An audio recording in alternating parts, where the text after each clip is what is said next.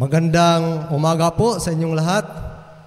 Good morning sa mga kapatiran diyan sa kanilang mga tahanan. Kahit po naka-live stream lang tayo ngayon, pero alam ko po na mayroong gagawin ang banal na espiritu sa bawat isa sa atin. Kaya sana, alive na alive kayo diyan. At ang prayer ko naman na alive na alive din ang internet sa inyo upang marinig nyo ng maayos ang mensaheng ito ngayong umaga. Minsan kasi ang internet natin, ang signal ay unstable. Gagaya rin ng panahon natin ngayon, unstable rin. Pero alam nyo kapatid, sigurado ako na ang salita ng Diyos ay stable and concrete. Tayo muna ay manalangin. Lord, thank you so much for this opportunity once again that you have given to us to worship you, to praise you, to honor you, and to give thanks unto you for all the things that you have done in our lives. Now, once again, continue, O God, to minister unto us through your words. And I pray that the Holy Spirit will continue to give us wisdom and understanding as we continue, O God, to live here on earth. I pray in the name of our Lord Jesus Christ. Amen. Patuloy po tayo sa ating series sa Book of Acts. At basahin ko po muna ang passage na naka-assign sa akin. NASB version po ito. Kung mayroon kayo mga Biblia dyan sa inyong mga tahanan, pakibukas na lang po o sundan nyo na lang po ako. Acts chapter 2, verses 1 to 13. At ang title na ginawa ko ay The Act of the Holy Spirit on the Day of Pentecost. Acts, when the day of Pentecost had come, they were all together in one place. And suddenly there came from heaven a noise like a violent rushing wind, and it filled the whole house where they were sitting. And there appeared to them tongues as of fire, distributing themselves, and they rested on each one of them. And they were all filled with the Holy Spirit and began to speak with other tongues as the Spirit was giving, giving them utterance. Now there were Jews living in Jerusalem, devout men from every nation under heaven. And when this sound occurred, the crowd came together and were bewildered because each one of them was hearing them speaking, uh, speak in his own language. They were amazed and astonished saying, Why, are not all these who are speaking Galileans? And how is it that we each heard them in our own language to which we were born? Parthians, and Medes, and Elamites, and residents of Mesopotamia, Judea and Cappadocia, Pontus and Asia, Pergia and Pamphylia, Egypt, and the district of Libya around Cyrene, and visitors from Rome, both Jews and proselytes, Cretans and Arabs. We heard them in our own tongues speaking on the mighty deeds of God. And they all continued in amazement and great perplexity, saying to one another, What does this mean? But others were mocking and saying, They are full of sweet wine. Mga kapatid, Uh, itong nangyayari ay first time ito. At sa panahon natin ito, medyo controversial dahil hindi masyado naintindihan din ng mga believers. Ano ba itong Pentecost? A little background, backward sa Exodus chapter 23 verses 14 to 17. Yan. Merong tatlong national festival ang mga Hudyo. Siguro national holidays din nila ito. Sabi diyan, three times a year you shall celebrate a feast to me. Three times a year all your males shall appear before the Lord God. So tatlong tatlong national festival ito. And then verse 15 next slide sabi pa dito ni Moses you shall observe the feast of unleavened bread. Ito ang unang pista, the feast of the Passover.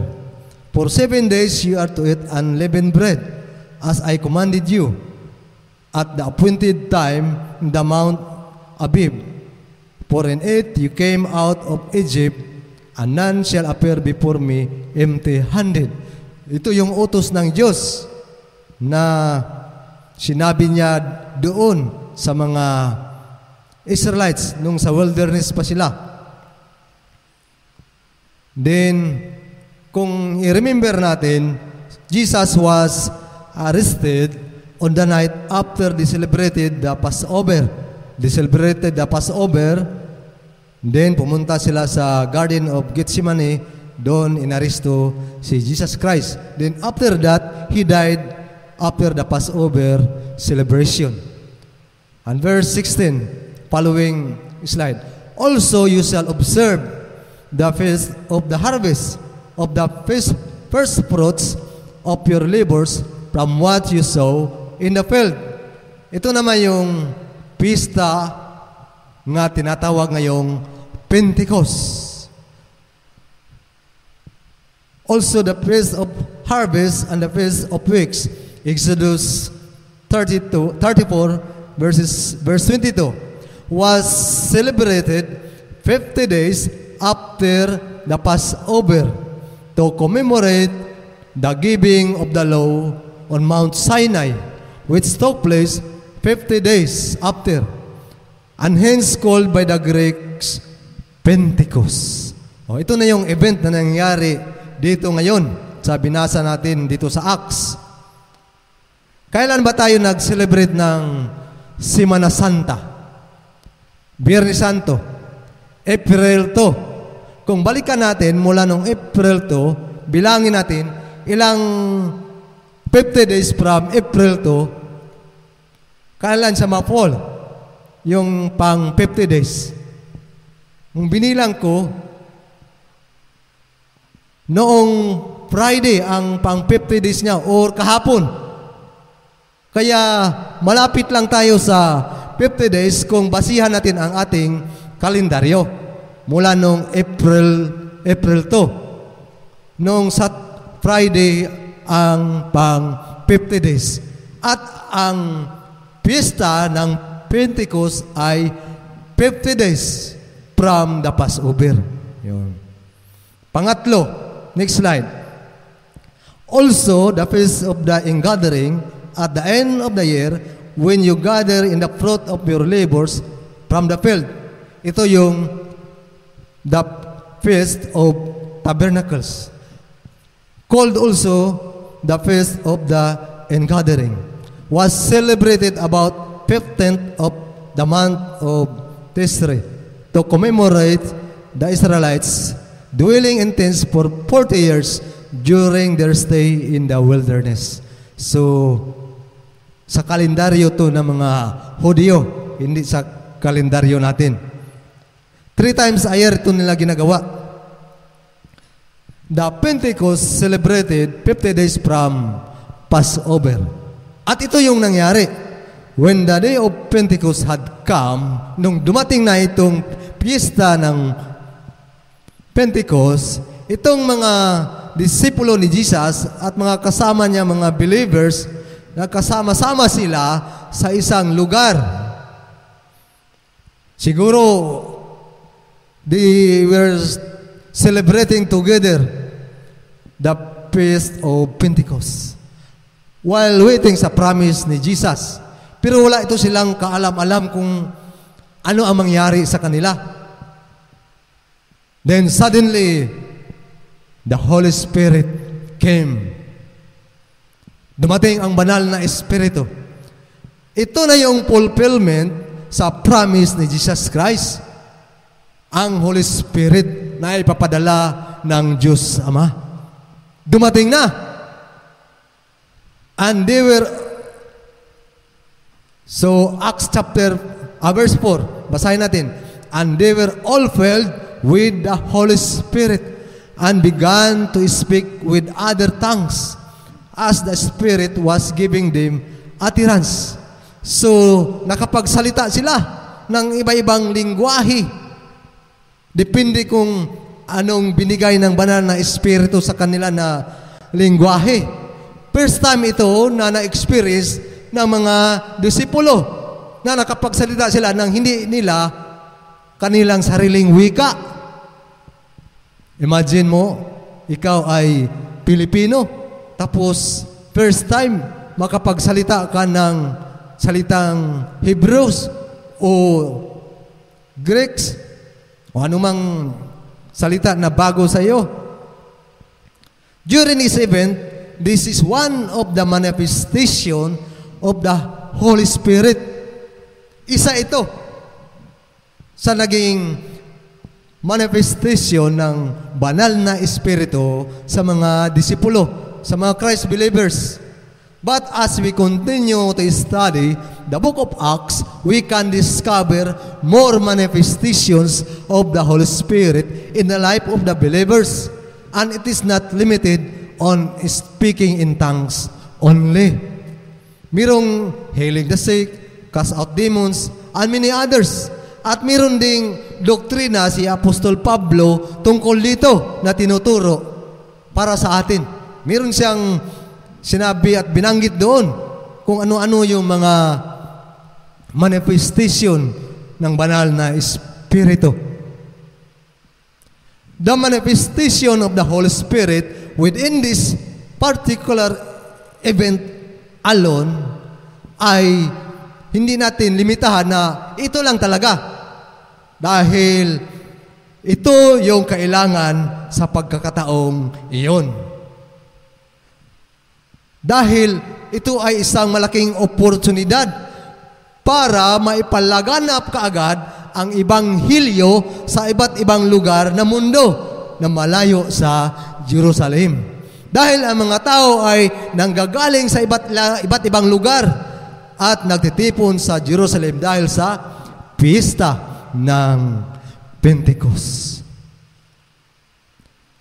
Tapos nung marinig ng mga tao na nangagaling sa iba't ibang lugar, lumapit sila. Nagwonder din sila. Kaya tinanong na, di ba mga Galileans ito?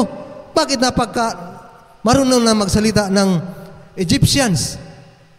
Makapagsalita ng mga Greeks o Arab. Ano pang mga salita? Mandami, ang binilang ko, more than 16 languages at hindi pa inispice, uh, inisa-isa dahil binanggit ang buong probinsya.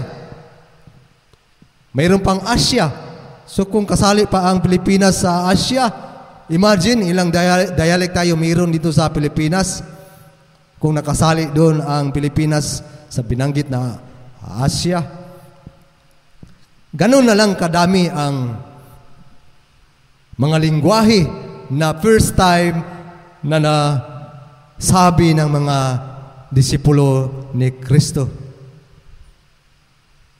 At kung tingnan mo doon sa mapa, ang pinakamalayong lugar na nakapunta ay ang Tagaruma, ang Rome, na pumunta sa Jerusalem.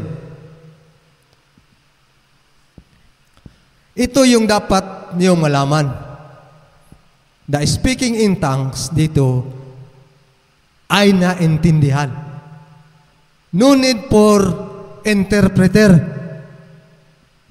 Naintindihan nila eh. Kaya nag-wonder sila. Oh, di ba hindi man yan Egyptian? Hmm. Hudyo man yan? Kaya no need for interpreter ang speaking in tongues dito na first time na nangyayari sa buhay ng mga disipulo. At ang purpose ay for evangelism. At hindi pang confuse sa tao. At magkaroon ka ng spiritual pride dahil makapag-speak in tongues ka. Hindi yun ang purpose. Ang purpose upang mailathala kaagad ng ganong kabilis ang gospel. Kasi yun ang utos ni Kristo. Kaya sabi pa ni Apostol Pablo, kung sakaling mayroon mang mag-speaking in tongues sa inyo, tapos hindi naman siya naintindihan, sabi ni Apostol Pablo, basahin nyo sa 1 Corinthians chapter 14, verse 28. Sabi ni Apostol Pablo, mabuti pa, tumahimik na lang siya kung wala namang mag-interpret sa kanyang sinasalita, sinasabi na hindi naman naintindihan.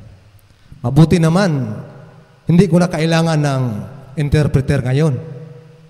Kasi kahit matigas ang panaga, pananagalog ko, at magkarong grammar pa minsan, pero Tagalog pa rin hindi Bisaya. Marami talagang languages ito.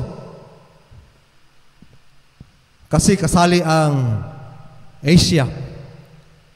Kaya sa next slide, may Pergia, Pamphylia, Egypt, and the district of Libya around Cyrene, and visitors from Rome, both Jews and proselytes. Ito yun.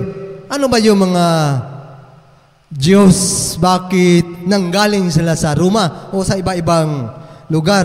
Ito yung tinatawag na diaspora. Ito mga diaspora, mga Hodyo na nananahan, nakatira sa iba't ibang bansa. At una silang na-scatter during the exile. Kaya mayroon taga Hudyo nakatira sa Babylon, sa Rome.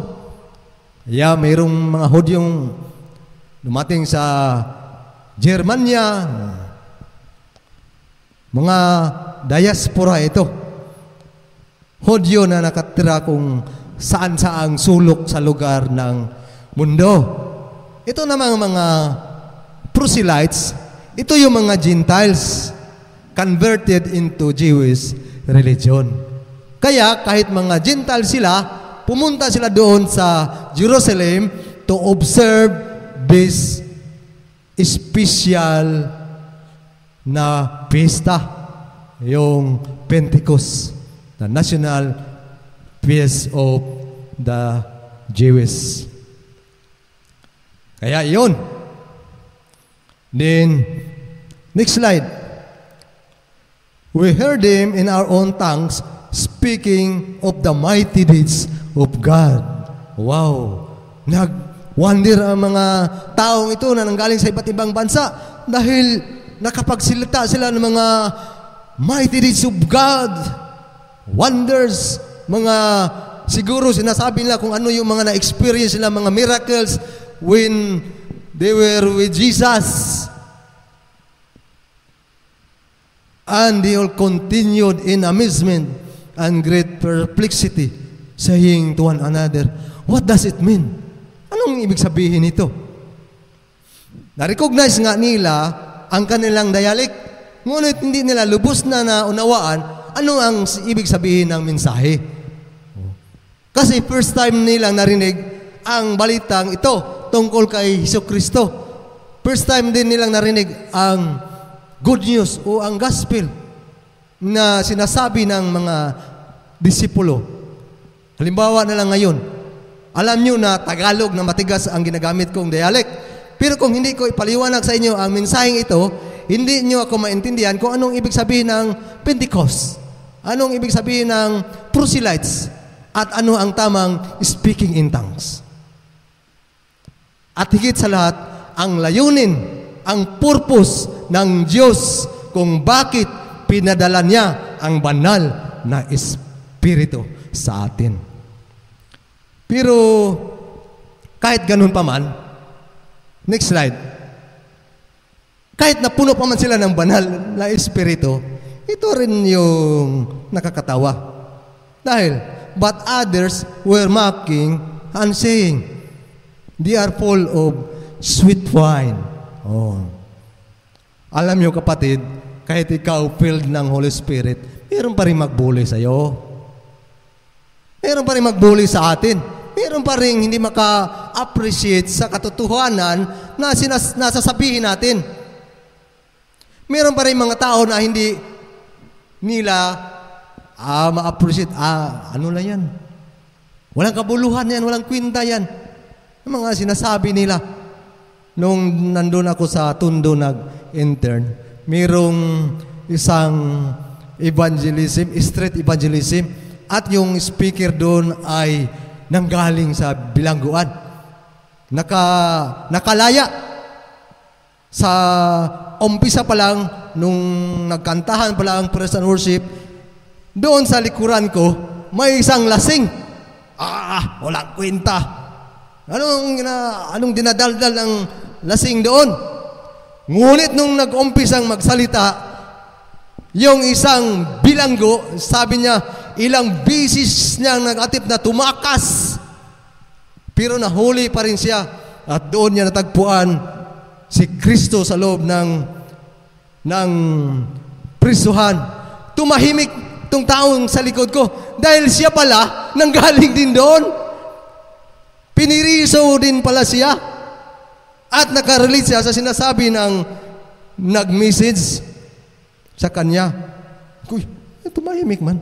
Eh, ang daming tato. Ang sabi niya, ako rin, doon din ako galing. Oh, nag, nagbago. Nagbago ang tono ng pananalita niya. Mula nung nag-max siya, parang tutulo na yung luha niya. Dahil nakarelate siya sa sinasabi ng isang bilanggo na naging kristyano. Pero, mga kapatid, meron talagang hindi nakakagusto patungkol sa Ibanghilyo kay Kristo. Pero hindi ba sabi ni Kristo, insultihin kayo ng mga tao dahil sa pagsasabi niyo ng Ibanghilyo. Dahil tungkol sa akin. Kung sa Bisaya pa, ang nakaparat kay maalaan taghubog ba? Hmm. Nga, bisag puno ta sa balaang espiritu. Kahit pa tayo ay nahubog ng banal na espiritu, na puspos, mapagkamalan tayo na lasing. Alam nyo, hindi tayo dapat ma-discourage pag mayroong ganito na mangyari sa buhay natin mga kapatid. Dahil mayroon talagang mga tao sa balat ng lupa na hindi maniwala sa Ebanghelyo. Marami pa rin ayaw sa Diyos. Subalit, obligasyon natin na ihatid sa kanila ang Ebanghelyo ng maayos at ipaintindi ng maayos. Kaya ito yung ginawa ni Pedro. Pinaintindi niya kung ano ba ang ibig sabihin ng kanilang sinasabi patungkol kay Kristo. Ito si Pedro. Mahilig talaga ito si Pedro sa yung mangunguna. Agresibo talaga siya. Kaya siya lang ang disipulo na nakalakad sa tubig. Dahil sa kanyang pagka-agresibo. Ako, Lord! Dito, tumayo siya. Next, next slide. Oh, but Peter, taking his stand with the eleven. So sa lahat ng mga disipulo, siya talaga yung nagbulunter ng kanyang sarili. Raise his voice. Ano kaya kalakas ito? Dahil ang daming tao eh. And declared to them, Men of Judea, and all you who live in Jerusalem, let this be known to you, and give heed to my words. So Peter explained to them the good news, the gospel, the great commissions. At ang next preacher na naman ang magpaliwanag nito. You know, we need to clear our message to them like what, like what Peter said. But brethren, today, the presence of the Holy Spirit that was promised by Jesus Christ is already with us. Dumating na. Noon pa. No need to wait for Him. What we need to do is to believe that He is with us. What we need to do is to recognize Him and let Him work in our lives. What we need to do is to make ourselves available to fulfill the command of Jesus to go therefore and preach the gospel. Jesus said the Holy Spirit will come to you and you will be my witnesses. Attorney Luistro last Sunday explained the role of the witness in the court. The witness is to perceive and make known the truth. Dapat mapatunayan mo na ang nakita mo, narinig mo, at sinasabi mo ay totoo. Hindi ka pwedeng maging witness kung hindi mo mapatunayan. Kaya, mayroon silang panunumpa, ang dapat nilang patunayan ay to tell the truth, nothing but the truth. Pero alam mo, mga kapatid, we as Chris, Chris, we as Christ witnesses, we are to perceive and to make known the truth about who Jesus is. His love, His sacrifices, His death on the cross, His resurrection, and His mission. Dapat mapatunayan natin ang ating pananampalataya kung sino si Kristo. Ano ang pakay niya dito sa mundo? Ano ang ginawa niya? Paano na tayo niligtas? At nabuhay siyang muli. At ano ang mission na iniwan niya sa atin? The Holy Spirit who teaches us, helps us, empowers us to preach the gospel is always available. Ito ang promise ni Jesus. Next slide. John 14:26. Sabi ni Jesus, But the Helper, the Holy Spirit, whom the Father will send in my name. He will teach you all things and bring to your remembrance all that I say to you. Acts 1.8 But you will receive power when the Holy Spirit has come upon you, and you shall be my witnesses both in Jerusalem and in all Judea and Samaria and even to the remotest part of the earth. Alam kasi ng Diyos na hindi natin kaya sa sariling sikap natin, kaya pinadala niya ang banal na Espiritu na siyang tutulong sa atin upang magawa natin ang iniwan niyang mission, the Great Commission. You know, preaching of the gospel is not in this pulpit alone. And it is not the work of the pastors alone. Every believer is a witness. Alam nyo, ito yung sinabi ni Jesus sa kanyang mga disipulo noon. Kung sakaling kayo ay hulihin dahil sa pag-share nyo ng Ibanghilyo, katulad sa ibang bansa na hinuhuli yung mag-preach in public, Anong sabi niya? Next slide. Matthew 10 verses 19 to 20. But when they had you over, do not worry about how or what you are to say. For it will be given you in that hour what you are to say. For, for it is not you who speak, but it is the Spirit of your Father who speaks in you. Bakit ba tayo matakot mag-share ng gospel? Kung ang Holy Spirit man pala ang magsalita through us. Kung tutulungan man pala tayo ng Holy Spirit kung mag-share tayo ng Ebanghelyo. Bakit tayo matatakot at mahihiya? Klarong-klaro ang kanyang utos. Ilathala ang Ebanghelyo sa buong mundo at hindi na tayo, hindi niya tayo pababayaan. Minsan, may mga simbahan na focus masyado ang mga projects, mga programa na hindi naman nakakatulong sa discipleship at evangelism. Tapos malaki pa ang budget. Pero ang mission, ang outreach ministry, ang evangelism, napakaliit ng budget. Very budget. Kaya yung iba, mag-away-away na lang dahil busy sa mga programa na hindi naman magbenepisyo ang Great Commission. Parang Corinta, Corinthian Christians din noon na magpabaya, magpayabangan na lang ng mga accomplishment nila, mga abilidad na meron sila. You know, God gave us gift not to become proud, but to use it for the advancement of the Great Commission. Ano pa ang hinintay natin? Ngayon sa panahon ng pandemya, daming nangangailangan ng tulong sa salita ng Panginoon. Maraming tao ang hindi nakakaintindi bakit sila ay walang peace of mind. Worried sa pagsubok. Hopeless. Depressed at walang assurance of salvation. Kawawa naman sila. Samantalang tayo ay mayroong Holy Spirit na nagpalakas sa atin at tumutulong sa atin upang harapin at mapagtagumpayan anumang klasing pagsubok.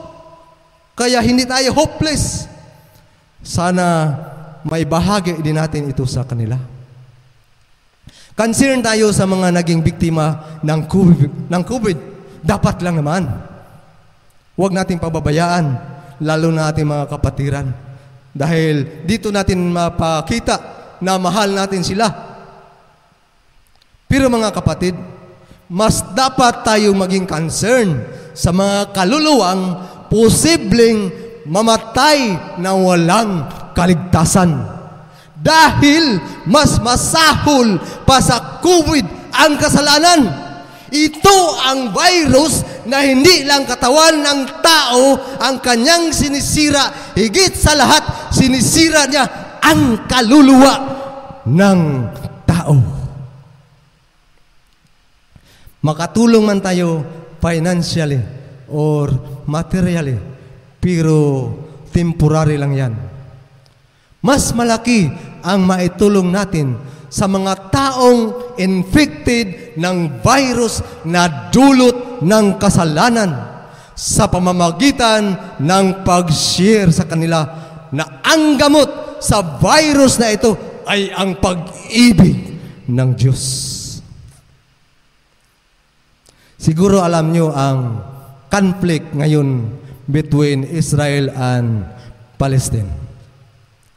Alam niyo, matindi rin ang pagsubok na hinaharap ng mga Christ believers doon na Israelites at saka Palestinians. Kasi mayroon mga Palestinian din na Christ believers. Kung tingnan niyo sa YouTube, mga Iranian, Palestinians, mga nanggaling sa Arab, mga Christ believers. Mabuti na lang, ceasefire na. Hindi lang si COVID ang lumilipad sa hangin doon. Mga missiles lumilipad. At kung tatamaan ang tao, wasak talaga. Wasak kanyang matigas na building, tao pa. Pero masaya ba tayo? Dahil maraming tao ang namatay doon na hindi natin alam kung sila ba ay meron buhay na walang hanggan. Kailangan ng prayer ang Palestine at Israel. Of course, hindi tayo masaya doon sa mga taong namatay. May buhay man sila na hanggan o wala. Ang tanong, nagawa ba kaya ng mga Christ believers na Israelites at mga Palestinian Christ believers ang pag-evangelize sa kanilang kapwa? Masakit na katotohanan ang hinarap ng mga Palestinian as Israelite Christ believers doon ngayon. Dahil alam nila ang katotohanan na ang peace na kanilang hinanghangad at inaasam ay hindi ang peace na makakuha sa pamamagitan ng pirsahan o gira, kundi ang totoong peace na meron dapat sila ay ang pag-ibig ng Diyos sa bawat isa sa kanila Palestinian man o Israelites the peace of God ang kailangan nila. Sa bagay, anumang pagsubok ang hinaharap nila, sabihin na lang natin, all things work together for good. Pero pwede naman nila maiwasan ang gira kung nagmamahalan lang sila. Ngayon, ceasefire for a while. Praise God. May pagkakataon na muli silang ma-spread ang gospel. Mas nakalamang lang ang mga anak ng Diyos. Alam niyo kung bakit? Ito yung sinabi ni Jesus. Next slide.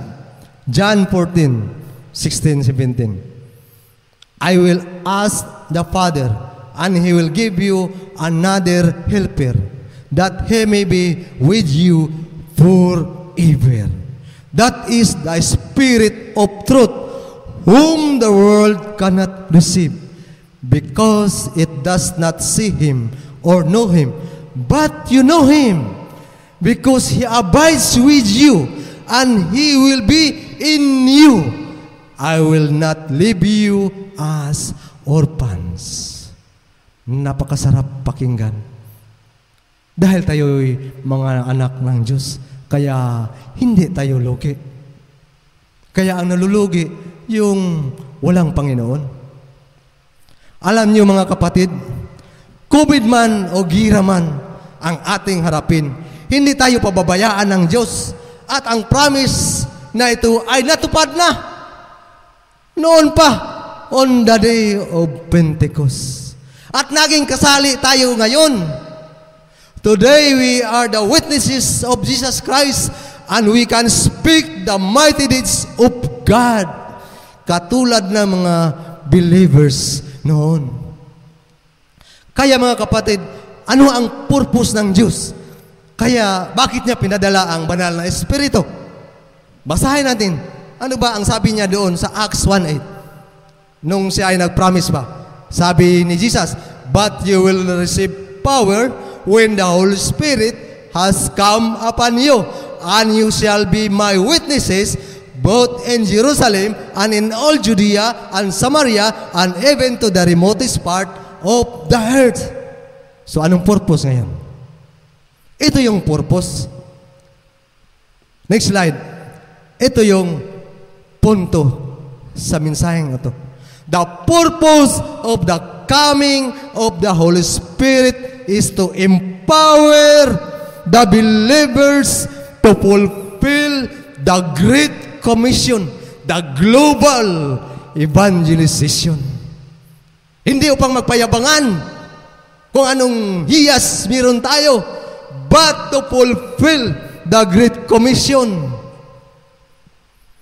Ang purpose ng Diyos kung bakit pinadala, pinadala niya si Kristo ay upang bayaran ating mga kasalanan at upang tayo ay magkaroon ng buhay na walang hanggan. At pinadala ng Diyos ang banal na Espiritu upang mag-empower sa atin sa pagpatuloy sa misyon na iniwan ni Iso Kristo sa atin. Lahat ng ginawa ng banal na Espiritu ay konektado sa Great Commission, tumutukoy and pointing to the gospel. Kahit basahin natin ang buong Biblia, ang kabuuan niyan ay the redemptive plan of God. Kaya siya ang kasakasama natin ngayon, ang banal na Espiritu to empower us to share the good news.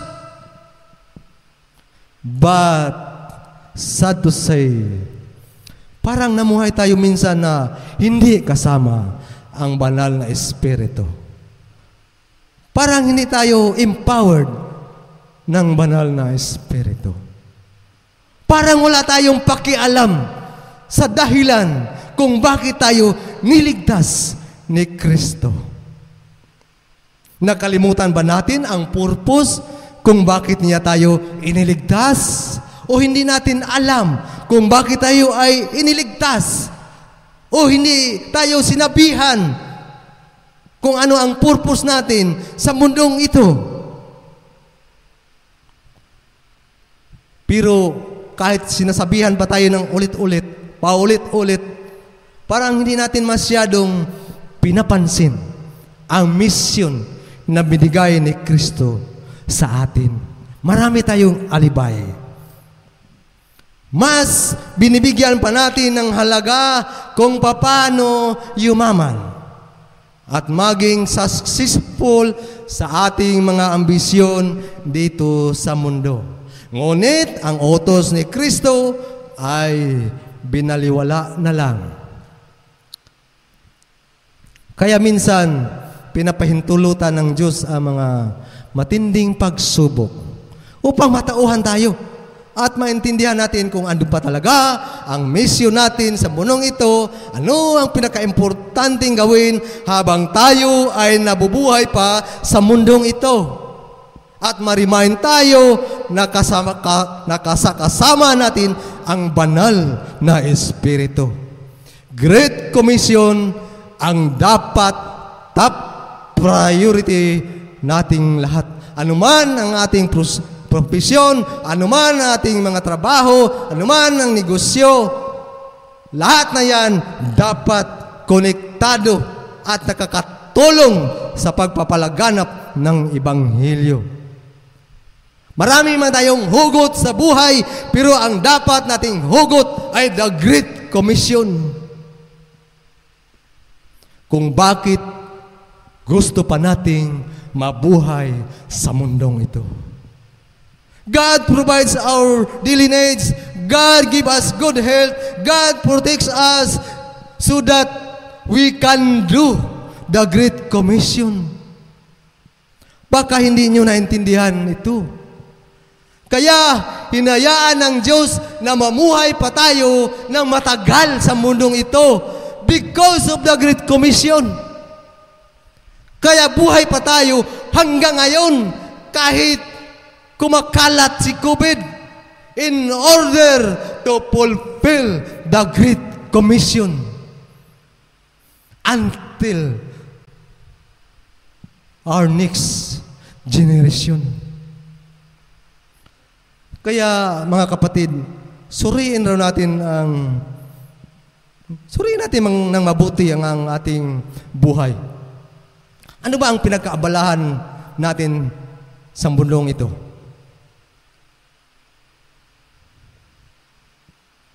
May naitutulong ba tayo sa pagpapalaganap ng Ibanghilyo? Pero kung sa mission opere nga. Parang barya-barya na lang ang, ang suporta natin. Kung sa outreach ministry, parang wala tayong pakialam. Ano ang masasabi ng Diyos niyan sa atin? Hindi sinabi ba ni Kristo sa kanyang mga disipulo bago siya bumalik sa langit? Sinabi ba, sige, yumao kayo sa buong mundo at turuan ang mga tao paano yumaman. Maganda sana kung yun ang inabili ni Kristo. Hindi masama ang maging mayaman. Kung ito na may pinagkaloob ng Diyos for the advancement of the Great Commission. Totoo, kailangan natin ng pira. Ang mission department, napakalaki ang budget kailangan dyan. Ang outreach ministry natin, kailangan ng pira niyan. May outreach ministry tayo ngayong uh, end of July. So, kailangan ng budget yan. Kahit virtual yan. May mga materials na ipadala doon sa ating mga outreach ministry.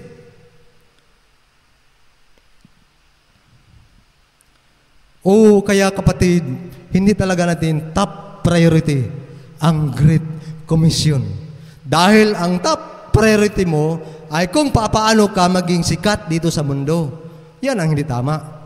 Sa pagtulog mo at sa pagising mo, ang nais, nasa isip mo, palagi na lang ang iniisip mo kung paano ka maging successful sa karir mo, subalit hindi mo naman gustong tumulong sa pagpalaganap ng Ebanghelyo. Selfish naman yan. Prayerful ka nga.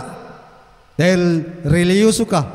Pero ang laman naman ng iyong panalangin, hingi ng hingi, ng biyaya sa Diyos, ngunit wala ka mang prayer sa mga tao na nangangailangan ng kaligtasan dahil sarili mo lang ang iyong iniisip. Makasarili din yan. Ito yung dapat natin isipin palagi at ipanalangin at sa kagawin. Ito yung habilin ni Hesus Kristo. Next slide. And Jesus came up and spoke to them, saying, All authority has been given to me in heaven and on earth. Go, therefore, and make disciples of all nations, baptizing them in the name of the Father, and the Son, and the Holy Spirit, teaching them to observe all that I commanded you, and lo, I am with you always, even to the end of the age. Ano ang iniisip mo kapatid kapag narinig mo ito? Kapag sinasabi ito sa iyo? Mahalaga ba ito para sa iyong para sa iyong buhay? O naging kalbaryo mo ito? Masaya ka ba? O kunot noo? Ito ang mission mo kung bakit ka niligtas ng Diyos. Ito ang mission nating lahat dito sa mundo kung bakit tayo iniligtas ng Diyos. The purpose of the coming of the Holy Spirit is to empower the believers to fulfill the Great Commission, the global evangelization. Yan ang sa next slide. Yan mga kapatid. Sa atin yan lahat. Hindi yan para sa amin lang na mga pastor at mga pastors. Ang tanong ngayon, how can we obey now?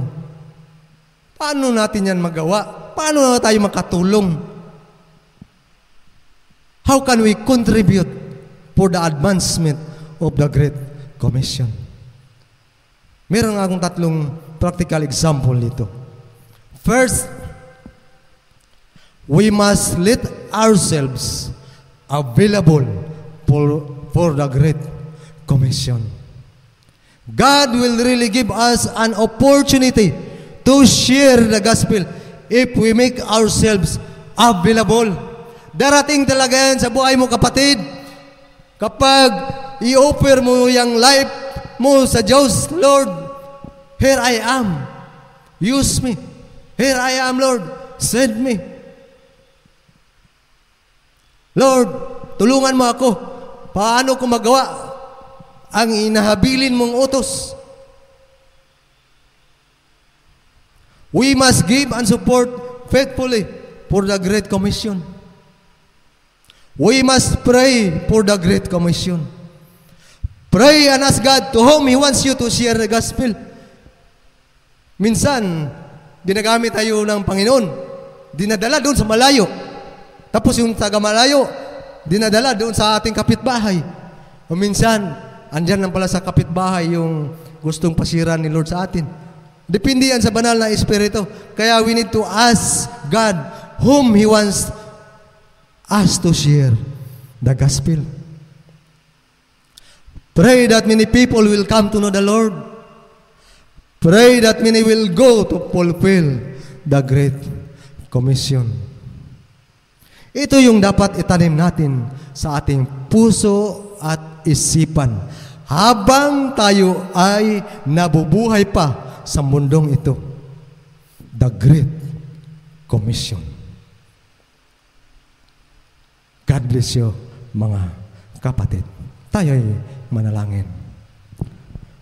Panginoon, salamat po sa pagpadala mo ng banal na Espiritu.